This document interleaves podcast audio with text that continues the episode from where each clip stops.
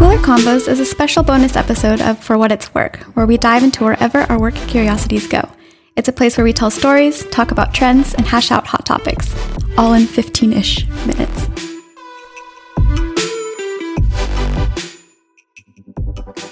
Hello, hello.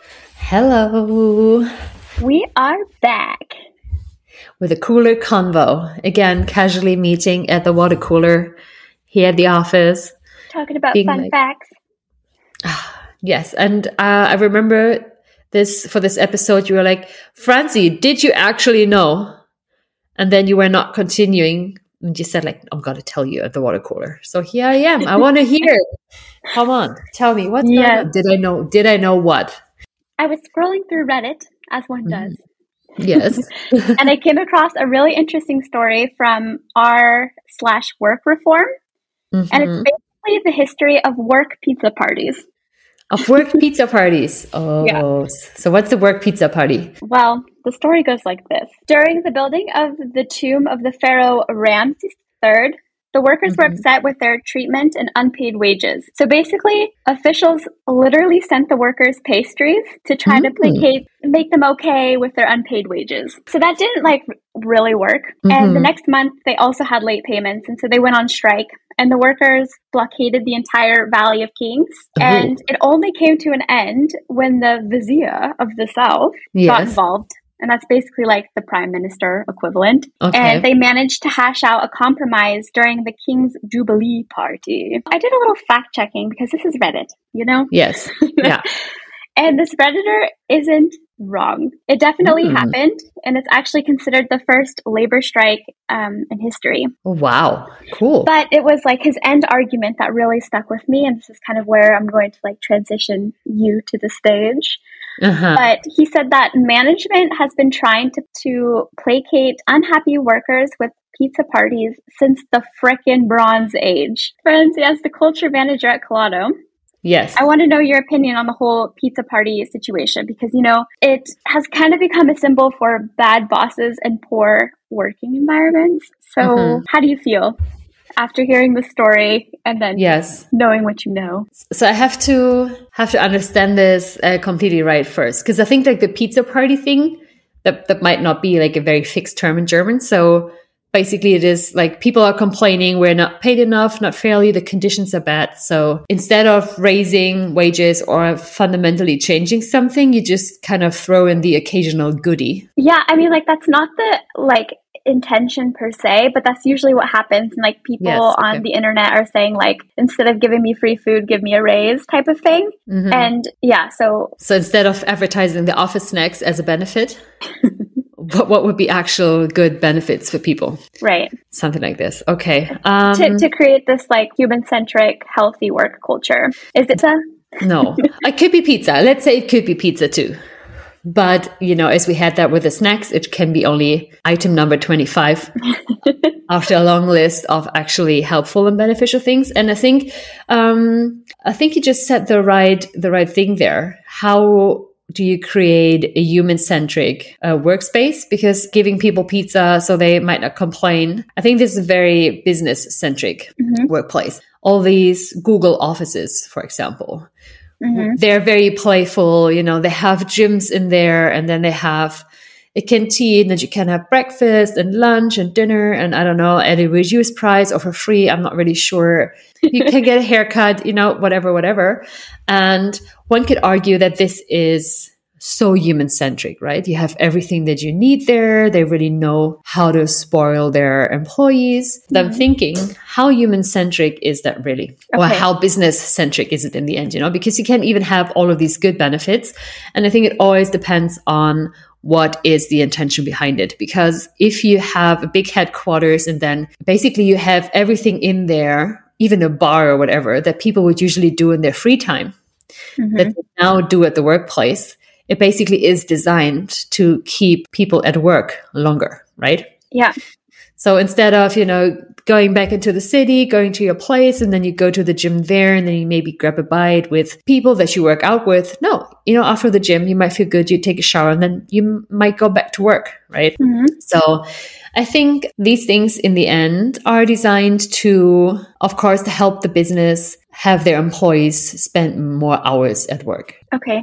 So I think that's that's kind of you know dangerous. And also when you look at benefits, this is something you know one should keep in mind. What's the intention behind it? What we do in a human centric workplace, because this is so important to mental health, is to of course have a great office environment where people feel comfortable being around where they have everything they need you know rooms to be creative they have rooms to be more focused or the rooms where you kind of come together and connect with people but we don't have anything in here that you are supposed to do in your private life Right. Mhm. because um there's a good um, disconnect between the two. And there should be a disconnect, right? Because people that are only having meaningful relationships at work, I think they are very much at risk, you know, for, for mental health crisis. For example, if the business doesn't do well, then there have to be layoffs. Or what if, if your best work friend is not working there anymore, you know, and the, the relationship doesn't carry over into your private life? I think there are a lot of dangerous aspects to this. And since we're combating loneliness as a societal phenomenon, right?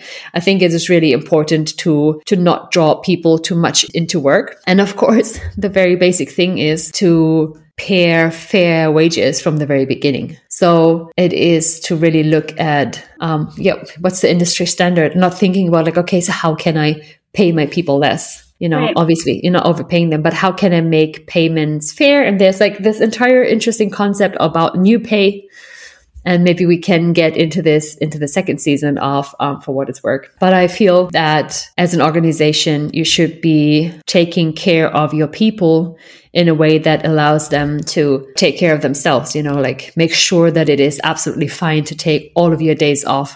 Insist on it even you know. If people are sick send them home forbid them to work even though you might need what they're doing but just you know tell them you're sick. You need that time to recover please take it. You know before all this hybrid work or remote work you had the argument of oh you're at the office. Please don't you know infect anyone else. And now people are working from home being like oh you know no it's fine. I can handle this. Like no your body's clearly telling you something. And i think as an organization this kind of self-care or making sure that your people are healthy is not something that should just be left to the individual, but as an organization, you should create this culture of really take care of yourself, take the time. You should pay fairly. And I think if we're talking about benefits, it should be benefits that are actually beneficial. And this is not snacks, you know, this is not just having like office breakfast or whatever.